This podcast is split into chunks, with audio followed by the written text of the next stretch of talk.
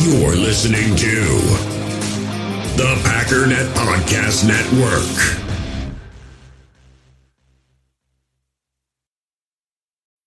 When you need mealtime inspiration, it's worth shopping Kroger, where you'll find over 30,000 mouth-watering choices that excite your inner foodie. And no matter what tasty choice you make, you'll enjoy our everyday low prices, plus extra ways to save, like digital coupons worth over $600 each week. You can also save up to $1 off per gallon at the pump with fuel points. More savings and more inspiring flavors make shopping Kroger worth it every time. Kroger, fresh for everyone. Fuel restrictions apply.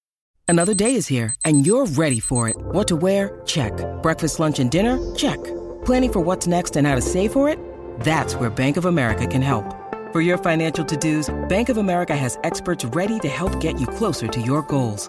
Get started at one of our local financial centers or 24-7 in our mobile banking app. Find a location near you at bankofamerica.com slash talk to us. What would you like the power to do? Mobile banking requires downloading the app and is only available for select devices. Message and data rates may apply. Bank of America and a member FDIC.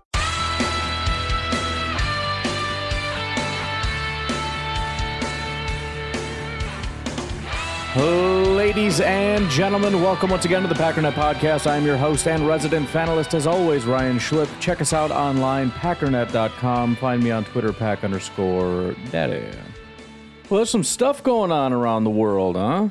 Not really a lane that I want to hang out in, but Tom Brady and Gisele, I guess, are kind of maybe thinking about hanging it up.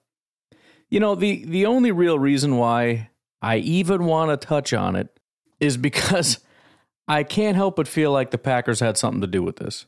Slash, this is Mike Evans' fault. Now, I know this has probably been brewing a long time. Supposedly, she was real mad going all the way back to him deciding to go back and play. Or it's like, all right, you finally done now? He's like, yeah, yeah, all right, I'll be done. I'll be done. I'm finally done. She's like, good, because I literally can't handle any more of this. You're old. We are old, which, granted, I mean, most normal human beings work until they're at least 55. So chill out, Gisele. But, anyways, that's their deal, right? I'm sure it's super stressful and all that. And then he's like, you know what? Nah, never mind. I'm going back. And that causes a serious problem. But then, then he says, here's the compromise I'm giving my family Wednesday. They get Wednesday no matter what. His words, I was going to say literally or specifically or verbatim, but I don't actually know verbatim. But his words were that they've at least earned that much that I give them Wednesdays to hang out with my family. Mike Evans gets suspended, all his receivers get hurt, and he's like, you know what? Forget their Wednesdays. I need to go in and practice with these new guys. And a week later, yeah. Now, it's entirely possible also that him going in on Wednesday was kind of the first sign that maybe there's not a family to go home to. But I like to think of it the other way. And no, I don't. Why would I say that? I, I don't want to think the Packers ruined his family. It's, that's that's super mean. Shouldn't have touched it. Should have just stayed away from it. I, I you follow your instincts. Anyways, um, also saw what Elon's back to the Twitter thing. We're doing that again. That's that's a thing again. Okay, there's that. Thirdly, in the news, I think it's thirdly, uh, Packers signed veteran linebacker Eric Wilson. And I was trying to think for the life of me, how do I know that name so, so, so well? It's because he was a Viking. In fact, I talked kind of a lot about Eric Wilson because he was the guy that I referenced when I said they drafted a replacement linebacker. Remember, they had two guys that they really, really, really liked, but then there was Eric Wilson, and he was kind of next man up. But you can't afford to pay him and pay the other two guys, Kendricks and Barr.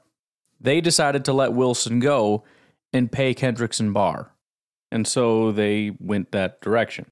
Um, but he was he was fine. I mean, he's he's got a lot of experience, which is the best part about Eric Wilson. Uh, he was a 2017 undrafted free agent out of Cincinnati. Spent three years with Minnesota. In 2020, he actually played 1,034 snaps. His grades over his three years in Minnesota 62, 66, and 53. His best asset among run defense coverage and pass rush has been pass rush. When I talked about um, how disappointing it is that Quay Walker has had very little success with pass rush and how he has one pressure on I don't even remember how many. Um, Eric Wilson blanked out. I was like, what the heck is this guy's name? Eric Wilson had seven attempts last year with two different teams, and he had two pressures on seven attempts. In 2019, he had 13 attempts, five pressures, and two sacks. Right. So that's what I'm saying about linebackers and, and having more success than uh, than Quay and the Packers are having. Now, I'm sure it's a different situation. I've seen a lot of Quay's reps. There's not a lot of, hey, there's a giant gap there, run through it and sack the quarterback. He's kind of just replacing people and just taking on one on one opportunities with line with uh, offensive linemen. But point is, that's kind of been his bread and butter. Uh, biggest weakness, run defense. 6'1, 230 pounds. Smaller guy, and as many people have pointed out, yes, he's very athletic, just like the Packers like. He's got 4'5'3 40 time, which is a 9'4'8 on the RAS. He has an overall RAS of 9.36. That's athleticism out of 10, basically. And honestly, the only dings against him are his height and weight at 6'1, 230. But 40 time, 20 split, 10 split, bench, vertical, broad, shuttle, and three cone are all relatively high. However, with our top two linebackers pretty well locked up, I think everybody's biggest question is okay, what about special teams? Well, I'm so glad you asked. 2017, 337 snaps on special teams, which is a lot. That means he is a full time special teamer. 90.2 overall grade. 2018, 79 overall grade. 2019, 70 overall grade. 2020, 90 overall grade. I don't know what he's doing out there, but PFF freaking loves this guy. Now, this past year, two different teams, Houston and Philly, um, 161 attempts, which is a lot. Only a 59.5 overall grade, which is not the best. But um, dude is he he is wildly experienced. He has played a ton of linebacker. He has played a ton of special teams, and he does everything. Um, kick return, 251 um, total snaps as on kick return unit in his career. 266 on kick coverage, 231 on punt return, 300 on punt coverage, and 142 on the field goal block unit. Think about that punt coverage. 300 times he's run down the field and tried to tackle that guy. 300 times. That's a lot of times. so this guy is, um, he's 28 years old. He's been around. He's got a lot of experience. He is a premier special teamer. I mean, we're talking two out of his four years in Minnesota. He was one of the best special teamers in all of football. In fact, let's let's put that to the test. 2020, Eric Wilson was tied for the eighth best special teamer, and you got to realize this is out of thousands of human beings that play special teams. In 2017, fourth best special teamer in the NFL. So, yeah, I mean, it, you know, we talk about Rudy Ford, we talk about a lot of these guys. They're doing a good job. They have never graded out like this. We've never had a guy that's been like a top 10 special teamer in the NFL ever on this team. All the guys that we brought over are career special teamers that are, you know, good at certain things that the Packers need that they don't have and all that stuff. This dude this is this is different. So I don't know. I don't know. I, I don't know how. And again, this past year he wasn't all that spectacular, but man, I tell you what, I don't know how a guy like this just floats around. I'm, I'm, I'm guessing it's most teams doing what the Packers usually do, which is that's cute that you can do special teams, but we need you to be a linebacker. Um, and he wasn't super great at it, so they let him. I, I don't know. I don't know, but I'm glad he's here. I know that. I liked him when he was in Minnesota. I was sitting here saying I can't believe they got rid of the young guy and, and to keep two old guys that are going to be gone soon, one of which is already gone. Um, but he's a Packer now, and I hope he ends up playing and getting put on special teams. Would be nice and doing a great job. That would be spectacular. He has 19 career tackles on special teams too, which is a lot. And 19 solo tackles, nine assisted tackles. So we're talking 28 tackles, 10 misses, but you know, freaking worry about it. Actually, interestingly enough, the year that he was down to a 70 overall grade, he had six misses. Imagine what his grade would be. I mean, that's that's a 70 with six missed tackles. He had more misses than tackles. And they're still like, no, dude, this guy's this guy's freaking good. okay, I'm I'm here for it. I'm all for it. I'm excited. I'm ready to go. But baby steps. He's got to, you know, we'll see. We'll see how we'll see how she goes. Um, Aaron Rodgers was on the Pat McAfee show, said some stuff. One of the things he said, breaking news, maybe you knew this, I didn't know this. Rod Marinelli, brilliant defensive minded guy, father in law of our defensive coordinator. Now, I got a weird brain, man. You know, I'm sitting here thinking, I know the world isn't that small. So I'm going one of two ways with this. Another one I probably shouldn't touch, but let's just go with this. Either Joe Barry, Rod Marinelli are at some defensive genius wizardry class. Rod brings his daughter along because I don't know. She wanted to take your daughter to work day. I don't know. And um, Joe Barry's taking notice and they start talking and they get each other's phone number. I don't know. Maybe, you know, Rod is is taking a liking to young Joe Barry and invites him over to the house to learn about some X's and O's, and uh, a conversation strikes up among the the whatever. That's one. That's one thing. I think I'm following her on Twitter right now, but I'm not positive. Just in case. Four kids, it looks like they have. The other, you know, conspiracy theory thing that you could maybe float out there. You know, maybe Chris is, uh, or not Chris. Chris is the the young lady. Maybe Joe. You know, is a hardworking coach in the world. He's not getting a lot of traction working his way up the ladder, and you know, he sees a path to maybe getting a few jobs. so many people that are so mad. I'm I'm kidding, all right? Just relax. Maybe. I don't know. I don't know. Trading his uh trading his wiki thing here, which, you know, I guess I didn't read it. But there you go, breaking news. Beyond that, there's a lot of little things here. He says the best catch of the day was the catch by Elgton Jenkins. Nobody's talking about. Not going to play that, but uh, I thought that was kind of funny. Um, talked a little bit about Randall Cobb. Um, the first question was, you know, is he playing at a high level? And he kind of just shrugged it off. And that's when he brought up the Elgton Jenkins thing. I don't mean that in a negative way. I'm sure he's happy, but, you know, it's just a thing. But the question he really liked about Randall Cobb was this. And so I'm going to play it in its entirety. Jeez. hey, how valuable is to have a guy like Randall that knows he knows like all the little things, like the attention to detail you want on all these routes. He's there all all spring, all summer. Like he can explain to dudes like, hey, no, that you need to run that thing at eleven, not twelve. Like he can give those guys so much knowledge. Like I would imagine having that for you is a huge like weight off of you too. Yeah, finally, AJ, you make a great point. That baby, AJ. Here we go. Have that fun and cut me, That to me is as big of a role uh, for him as anything. It's to be able to translate the way that I play and the expectations to the young guys when I'm not in that room. It's I'm telling you, it is the most important quality possibly that he adds to our football team. Obviously, he's still an explosive player. He can still run great routes. He's still you watch the tape back. He's getting open consistently.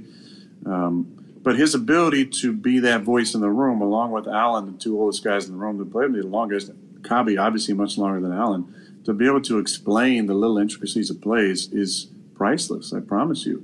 And and to rely on Christian Watson and Romeo Doubs, a couple young guys, and have that voice in the room, man, it's uh, you know, it's gold right there. That is gold. Um, shortly thereafter, talking about Romeo Doubs, there isn't like a larger theme, but here's everything he had to say about Romeo Doubs. I think there's a lot of good points within the whole the whole thing here, just as far as insights into Romeo. Well, I think it's part of all of that. I mean, a big part is he's going to be out there, so there's no choice but to go to him in certain situations. Uh, he runs some routes better than others. He's learning. You know, we still got to get him to be a better intermediate route runner. He does a nice job on the deep balls, stacking and, and creating separation. Obviously, you know, he's in tune with the back shoulder if that's necessary. He hit, you know, had one in preseason and had some in training camp. Uh, the best part is before that play, I looked over him and made a check. Now it wasn't a it wasn't a real easy one. Thankfully, I've made the same check to him in one-on-one drills during training camp. Here we go. And this is when I talk about it a lot. The ability to recall things that happen from practice and be able to, in a snap, execute them in a game is one of the most important qualities in earning trust from myself and the offense and getting the ball thrown your way. So before the snap, I made uh, kind of an arbitrary, semi-vague-ish, unless vague, unless you understand the entire nature of what I'm doing. And he, whether he did this subconsciously or whether he was expecting this, he had gotten that check before, ran the appropriate route, and the ball obviously was in a decent spot. Made a beautiful hands catch, and that's a it's a fun play to go back and and and laud a guy like that for his ability to recall uh, what I want in that situation and, and then to go execute. Now, as far as the other one, which was would have been a really special one to go up 31-24 there, that's a big learning process for him. There's no reason for him not to to take a hand off the ball.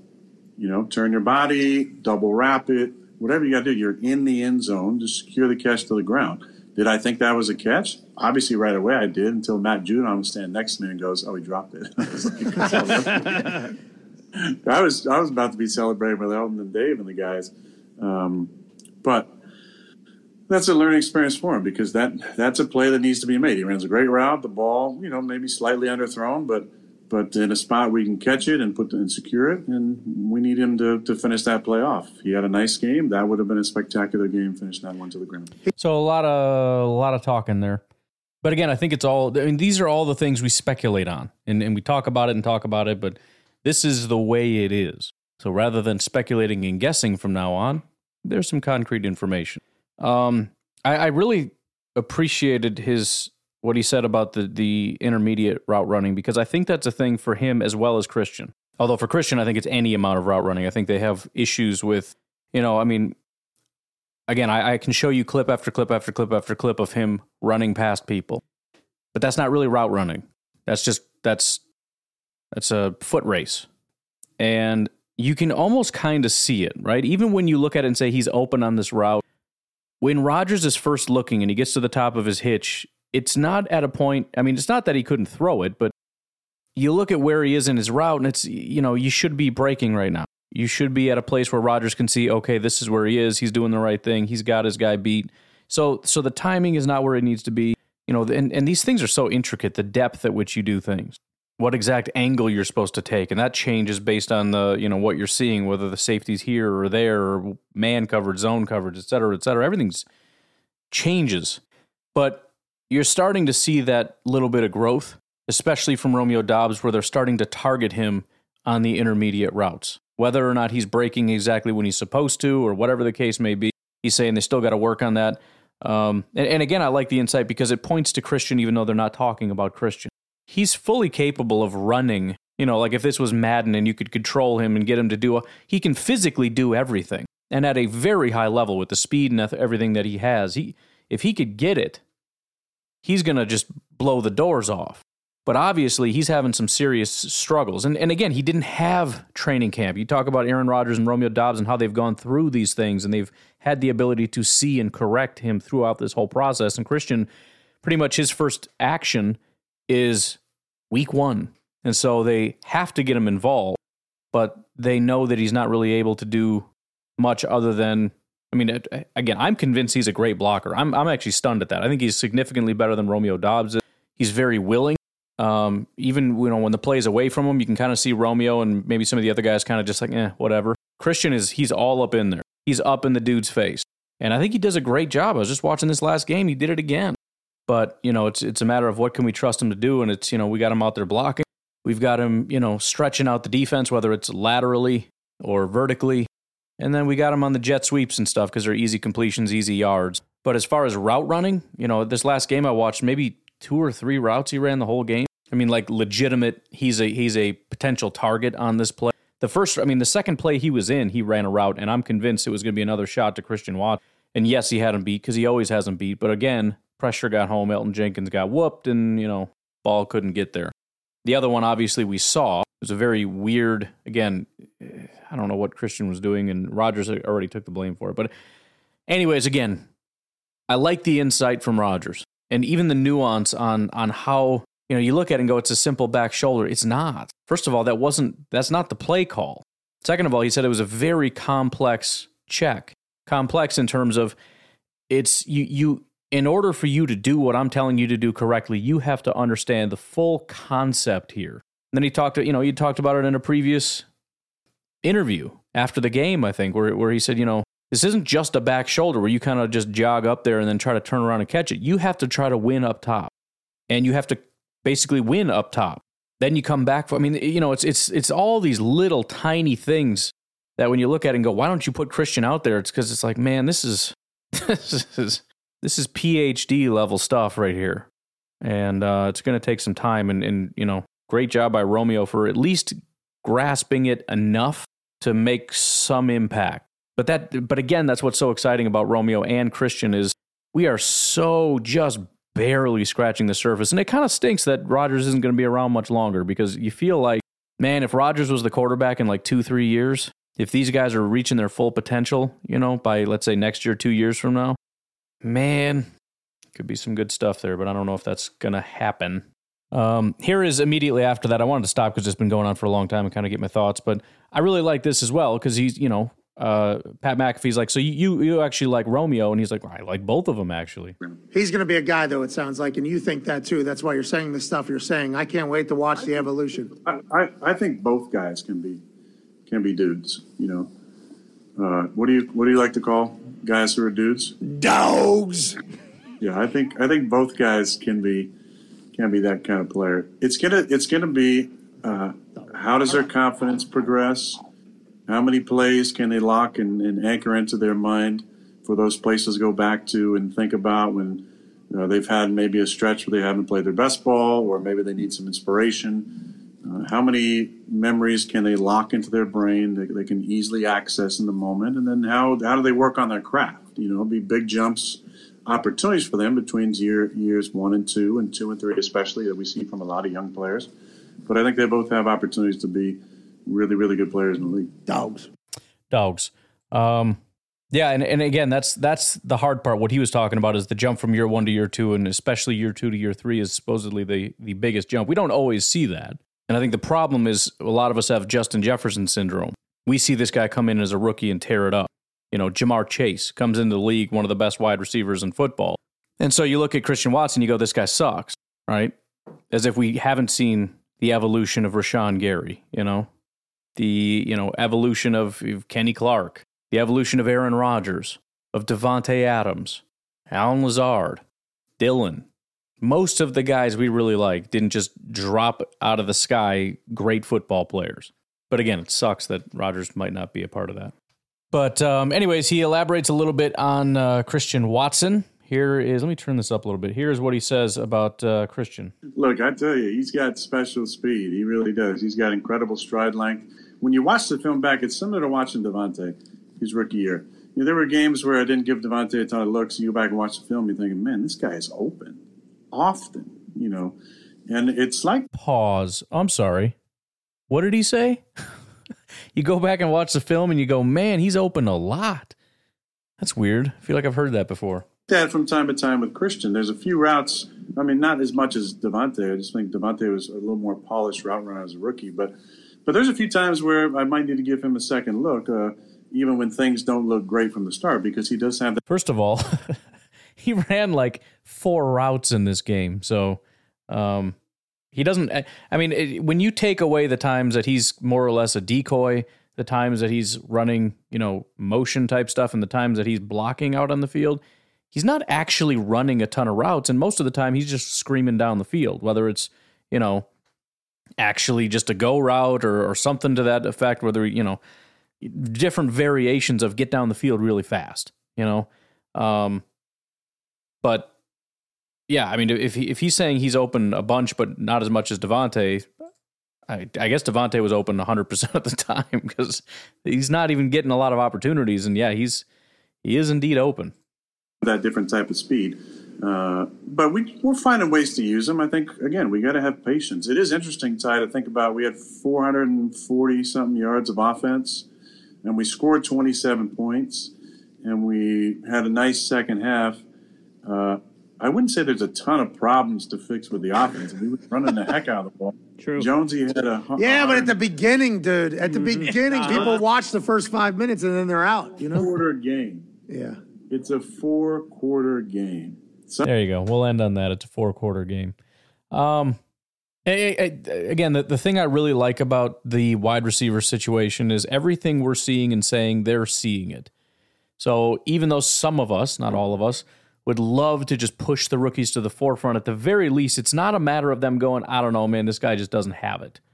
Or, you know, we're having troubles or they're not understanding.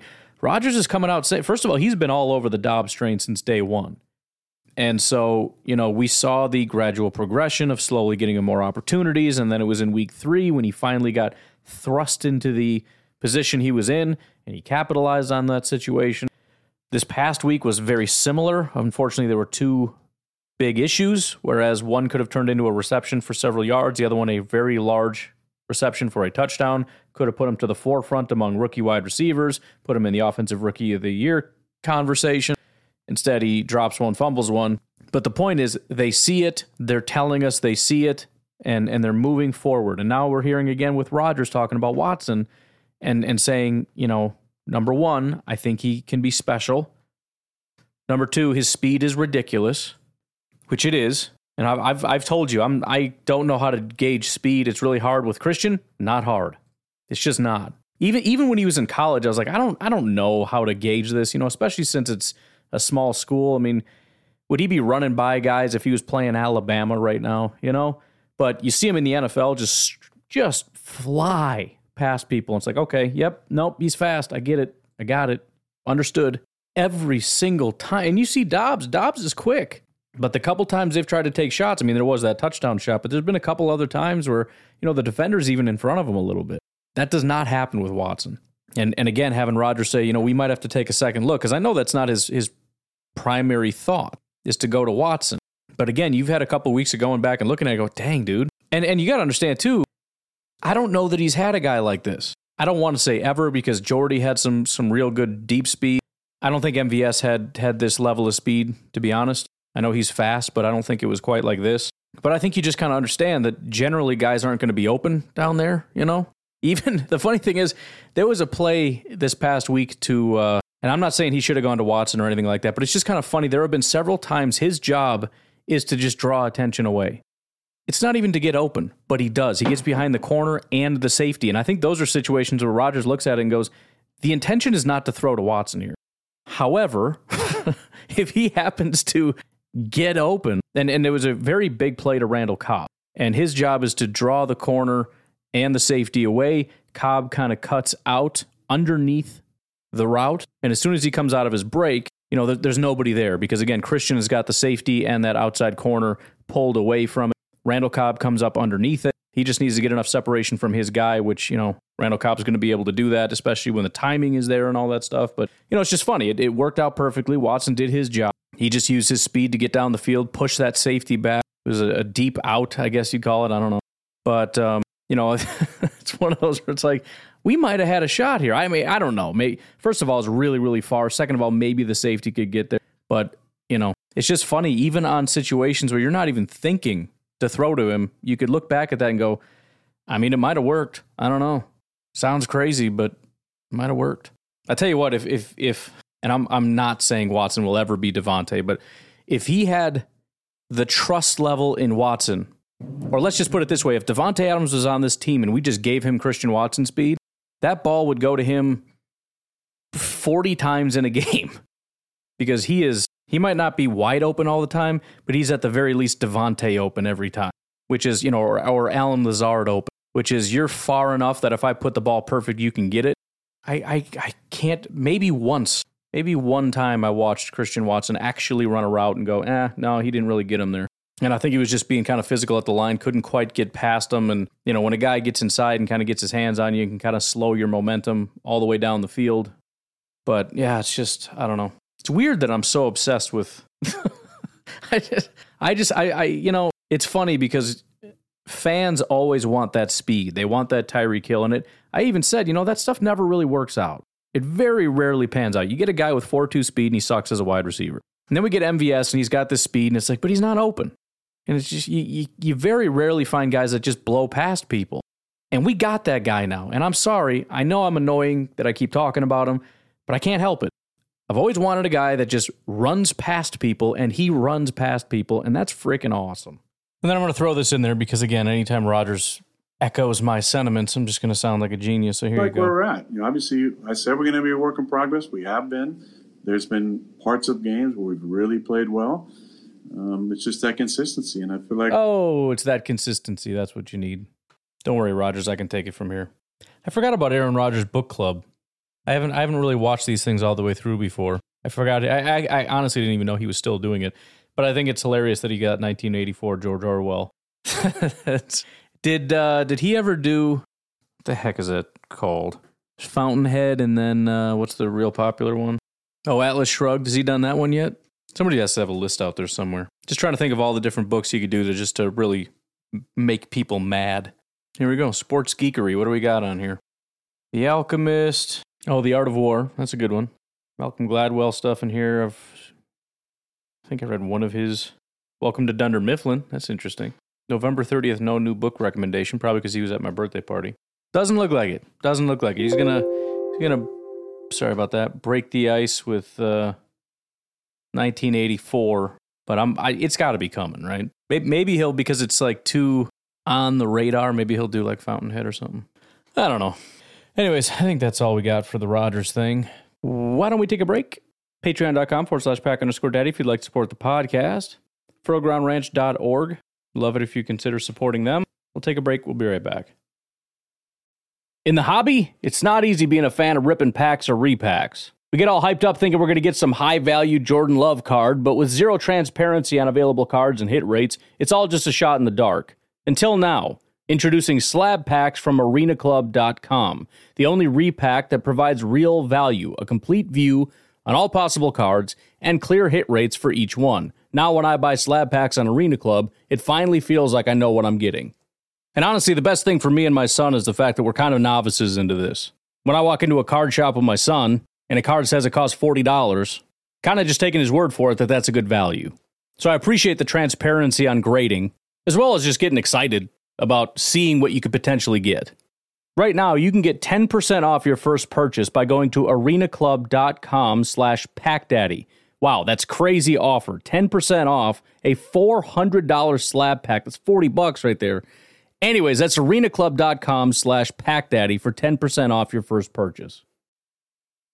We all have smartphones, and we all know they're pretty amazing, but they also can be amazingly distracting, especially when we're around other people. So, US Cellular wants us to reset our relationship with our phones by putting down our phones for five. That's right, a company that sells phones wants us to put down our phones. And to see what we find, learn more at uscellular.com forward slash built for us. So, I went back and read the rules for a catch. And I, I know I should just stop because it's it's it's a done deal, but I'm I'm a little confused on this myself because everything is so freaking vague and I'm trying to figure out one little stipulation here. Here is how the rule works for a catch. There are three steps. There's A, B, and C, and there's C1, C2, or CA, CB, whatever. Number one, secures control of the ball in his hands or arms prior to the ball touching the ground. Romeo Doubs obviously did that. Touches the ground inbounds with both feet or any part of his body other than his hands. He did that here's the part, and again, I knew this, I said this, and this is the issue. You have to do one of two things perform any act common to the game. This is where you usually refer to it as, you know, turn up field, take a step, or whatever. Or maintains control of the ball long enough to do so. So that was my understanding. And I'm like, nope, he didn't do any of those things. Here's where I get confused. And, uh, you know, I just wish somebody would love it if somebody could demonstrate these things for me underperforms any act common to the game, it's not just turn up field and run. It's not take five steps. It's not any of that stuff. Here are the things turn up field is one. Take an additional step. He didn't do any of these, but I'm just I'm just listing them. Avoid or ward off an opponent. He didn't do that. Extend the ball forward. That's the Dez Bryant thing. So if he were to have reached, that would be a act common to the game. But here's the other one: tuck the ball away. Can somebody demonstrate to me what it looks like to tuck the ball away? Because I'm watching it right now as I speak. And Romeo Doubs catches the ball. We'll do this in live time. He catches it over his left shoulder. He grabs it into his chest, right? He comes down one foot and two feet. And as he does that, he tucks the ball into his left arm. He then lunges forward, puts his right arm down, and then his left arm, which has the ball in it, contacts the ground, and then the ground comes out. So you're going to have to explain to me what it means to tuck the ball away if he didn't tuck the ball away. What could it possibly mean? Because I'm, I, again, my thought on this whole football act is you have to turn up field and take a couple steps. Let me read this to you again. Step one secures control of the ball in his hands or arms prior to the ball touching the ground. He does that. Touches the ground, both feet, or any part of his body, does that. Performs any act common to the game, tuck the ball away, extend forward, take an additional step, turn up field, or avoid or ward off an opponent, or maintains control of the ball long enough to do so. He catches the ball, has two feet down, and tucks the ball into his body with his right arm and then goes to the ground. Can anybody explain what tucking the ball away means? Oh, wait, there's a video from the NFL. Let me watch that. Yeah, that video is stupid. Didn't tell me anything. Found some video from like 1994 that I can watch here. See what this one has to say. One of the most important drills that a wide receiver can do for catching the ball is that to catch and to tuck it away. There you go. Tuck we it away. We have um, two players here. I'll finish this without you. gonna- So, again, it's a stupid question because it seems obvious, and the way that this guy is describing it seems obvious. You catch it, and what do you do? You stick it, you know, in that little spot uh, on the opposite side of your elbow there, whatever the heck you call that. That's tucking it away. He did that. Now, if you watch the video, they don't say anything about that being part of the rule, but it's written down. So yeah, I was 100%. And, and again, everybody, Matt LaFleur's like, that's stupid. I shouldn't have challenged it. Aaron Rodgers like, yeah, you didn't complete the catch. I'll, I'll grant you that, okay, that wasn't a catch, but I'm just reading the rule and I'm trying to understand. I don't know. I, I, I don't even want to go down this path, but I'm, I'm, I'm annoyed now because I don't understand that. So I would love for NFL officials, Matt LaFleur, anybody to kind of explain how, how he didn't tuck the ball on that play. Go back and look at it. He catches it, he tucks it in his arm for kind of a long time, and then he falls, and his, his arm that holds the ball, which is tucked, is staying there while his right arm reaches out to brace his fall, and then, you know, the ground breaks up the thing. I've explained this now 10 times, but I'm just. I saw somebody arguing that it was a catch, and I'm like, no, it's not. Come on. And he's like, here's the rule. He clearly tucked it, et cetera, et cetera. And I'm like, no. Well, there you go. I don't know. Somebody said that officially tucking means you become a runner, which is redundant because that's already part of the thing. But it, doesn't matter. I'm not arguing that he caught it. I'm just saying that's a weird part of the rule that seems like something that he did, but I guess I don't know. All right. Um, I'm not gonna lie. I just got done doing Matt Ramage's uh, thing, so I'm I'm kind of head spinning a little bit. What do we want to do next? You know what? I didn't. Uh, I don't think we did this yet. Since today we did some clips with Aaron Rodgers on um, the Pat McAfee show, I've got some other clips queued up. I forgot I even did this. I'm good at stuff. I was going to come in here and do the clips of laughing at the enemy, but we'll save that for tomorrow. So this is post the game comments from different people: Rodgers, Watson, LaFleur, Kenny, etc. Let's start with Watson because it's uh, you know I don't know because I say so. Hopefully it's loud enough. Uh, I mean, Rand- Randall's the standard, uh, the standard around here. Uh, you know, I know that, you know, regardless if, if his number is called, he's going to make the play. Um, and you know, I think we see it see it every single week uh, when his number is called, um, he comes through. And I mean, that's that's the standard. That's you know the you know the point we're all trying to get to in that receiver room. Um, you know, we know he's been doing it a long time, and and you know he's really good at it. So again, that kind of reiterates what uh, what Aaron Rodgers was talking about as far as Randall Cobb. So obviously he is he's like the main mentor, right? They, they've got a wide receivers coach that's teaching them all this stuff, but Randall Cobb is that that main intermediary between Aaron Rodgers and um, and and the wide receivers, as far as Rodgers saying, "Here's what I need them to be able to do," and Randall Cobb doing Randall doing wide receiver speak, saying, "Guys, this is this is the thing," and then going back into the into the room and you know relaying all that stuff. And and it's just good to hear that you've got the rookies on board with it, saying he's our guy. This is this is who we go to. It's not like this is the old dude. He's old news. You know, we're weird. No, it's none of that. He, he is light years ahead of us, and um, we better listen when he speaks. This was a uh, a clip from Kenny Clark, which I appreciated because not only does he acknowledge that there were issues, but has no issue whatsoever in saying they're going to get it fixed immediately. Which again, have having gone back and looked at it, um, this was an abdication, right? This is a rare, unusual thing that we shouldn't expect week to week. But here's Kenny Clark talking about it.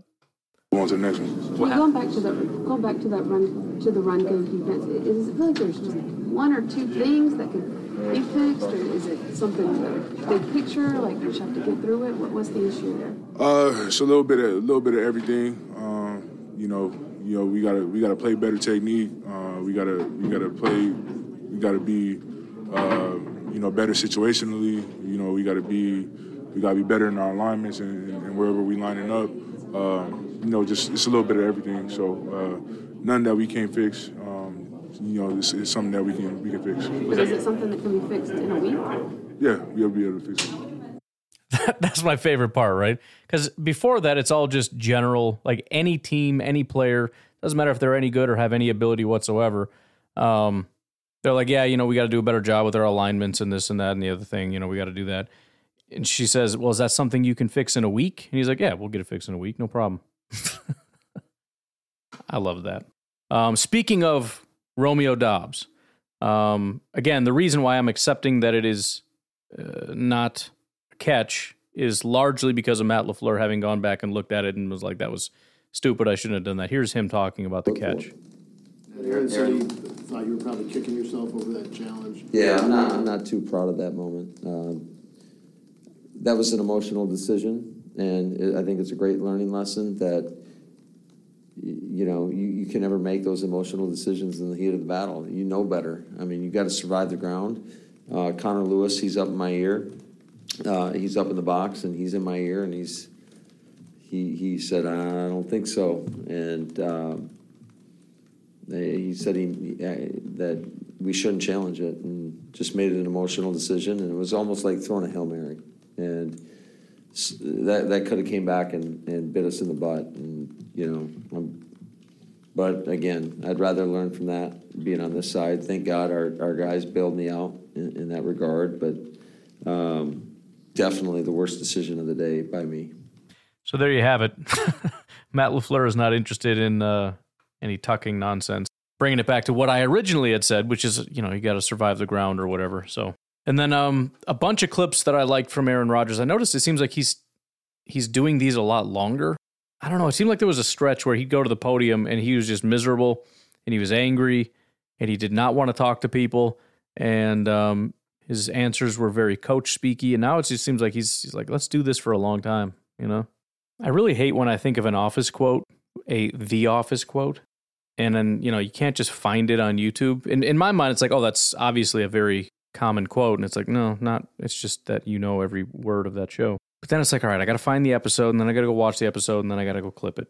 I'll spare you, but it's I wanted to do it. You know when Andy was at the uh, the party before Pam and Jim's wedding, and he tears a part of his body, and she calls Jim to take him to the hospital, and he's out drinking. And she's like, "Are you trying to push me off the phone?" He's like, "No, we should talk for a long time."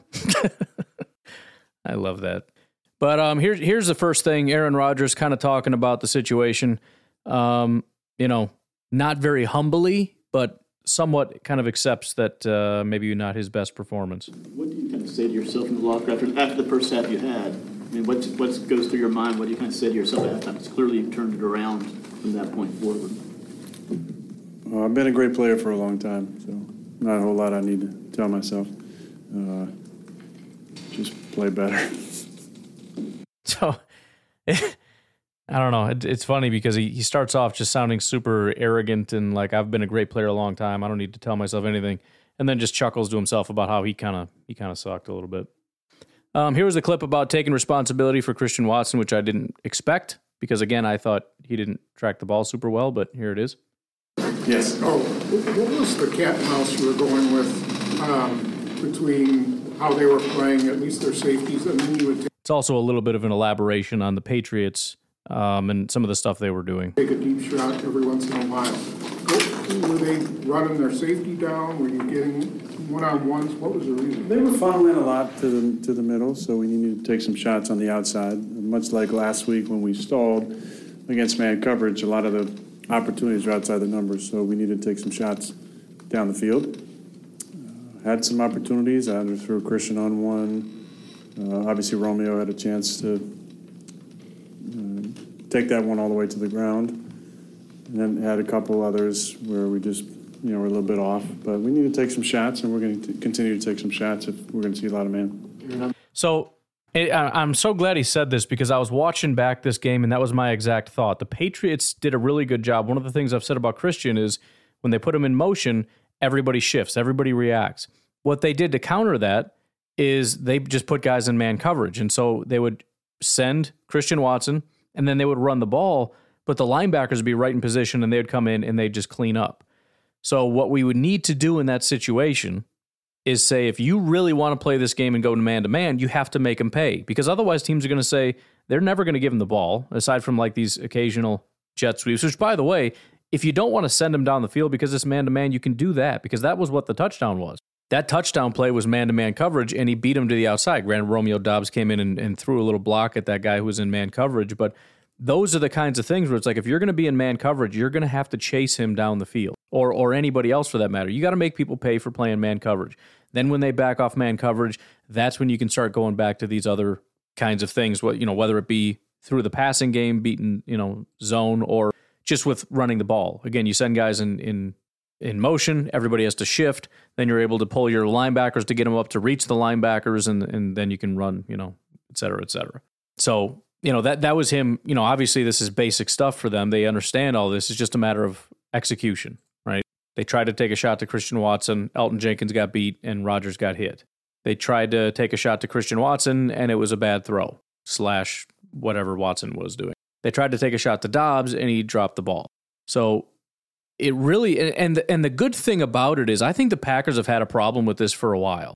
When when they play man, I mean this goes all the way back to that Denver Broncos game back in whatever that I think I talked about in this very episode when the undefeated Packers went up against the undefeated Broncos and the Broncos just decided we're not going to play scared of you.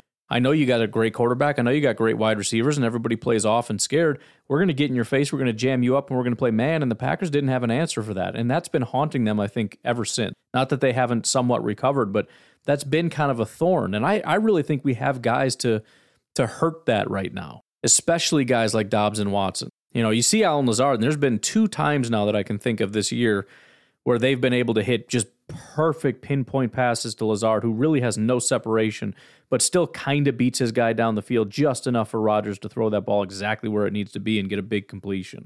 They've done it a couple times with with Randall Cobb. Again, that the big plays to Randall, they're all man covered. And again, it's you send Christian Watson down the field to not only carry away his corner, but to clear out the the safety. And then Randall just has to beat his one guy. He cuts. The timing is perfect. As soon as he cuts, he gets that that little bit of separation. The ball's right there. You catch it, go out of bounds, big play. So we we have those things, but you add in the dynamic of speed and, and athleticism of Romeo Doubs and Christian Watson, and I think that this can be an absolute man killer of a of an offense. And once you become that, everybody wants to play zone, and then you can kind of really open things up. But if if they're going to play man and you don't have guys that can beat it, I mean, there's always things you can do with you know scheming guys open or whatever. But the point is, when when they start doing it, you got to hurt them, and then when they go to the zone, you hurt them for that. It it it really needs to be a, a, a damned if you do, damned if you don't situation. No matter what you do, we're going to punish you for doing it and make you say, nope, we got to do something else until there's just like, well, it, it just doesn't matter. Um, here's some Romeo Doubs comments. Yeah, that was not a good throw. Nice catch by him. Almost wish he dropped it. This was the first throw that he ended up fumbling. He's talking about, obviously. Uh, but I actually kind of screwed up that one in my head uh, when I was when I was calling it and tried to adjust adjust it. Actually, made the right adjustment, but threw the ball much more inside than I wanted. Uh, he just, you know, he needs to uh, just take the ball to the ground. You know, that we know that team is real good at punching the ball out. But look, Romeo's growing. He's making some plays. Hit him twice in that last drive, so obviously I have confidence in him. Went to him on the key third down with two minutes left in the game, so I'm not going to lose confidence in him. Obviously, we'll hold him accountable, but he's a great kid. And I threw a third down back shoulder fade to him for a touchdown. I'd say I got some confidence in him. Again, I just every time he talks about, especially Romeo, but but anytime he talks about these guys, because we've heard him lay into guys that he's not happy with. He he's not going to mince words and he's not going to lie. Now maybe you could say, well, that's not true because they have to play, so maybe he has to. I don't think so. I don't think Rodgers has it in him to to just flat out lie to try to build guys up. Um, I think if they're really having a, a, a hard time, he's he's he's going to be impatient with them, and at the very least, he's just going to have very measured comments and basically say nothing. But he's he has no issue opening up and, and being glowing, especially toward Doubs. But even will turn the attention, as we heard on the Pat McAfee show when talking about Doubs, to Christian and say, oh, I think he can be special as well. So, um, you know, the, the biggest thing is we need more consistency. And from his standpoint, we need to be patient because they're growing. And I, I believe that. I really do. You know, I, I was just, um, like I said, I was I was doing the Matt Ramage show, and um, somebody in the comments had mentioned how the Packers have like the second or third most explosive plays or whatever in the NFL, which again is weird because the Packers also I think Aaron Rodgers has the most throws behind the line of scrimmage, so it's it's really weird, but that's a big deal because the Packers haven't been good at that. You know, Aaron Rodgers has had a hard they've always wanted it going back to Mike McCarthy and they just struggled to really push the ball down the field and then running the ball last year, they were one of the worst teams as far as explosive plays running the ball. The fact that this is this this is a majorly underreported story. I mean, it just seems like kind of a, a nice little thing, but the point is, this is one of the more dynamic and explosive offenses we've had, but nobody seems to really notice because they're they're not consistent. And so it's it's like bottle rockets. You know, it's just it it flares up and pops and then it just goes away. But if you can maintain this level of consistency, whereas in the past it just didn't exist, they had consistency, they didn't have, have explosiveness. You had Davante Adams. Of course, you have consistency when you have Davante Adams, but you're also limited in terms of what you're able to do. And right now, I don't think we are. We're running the ball better than we have. I don't know when. I mean, I I I, I cannot express to you how much better we're running. Maybe I don't have to, but I, it's just it's not being talked about. And I, I think it's it's an element of people not wanting to say that we haven't always been this good. It's sort of like, see, I told you.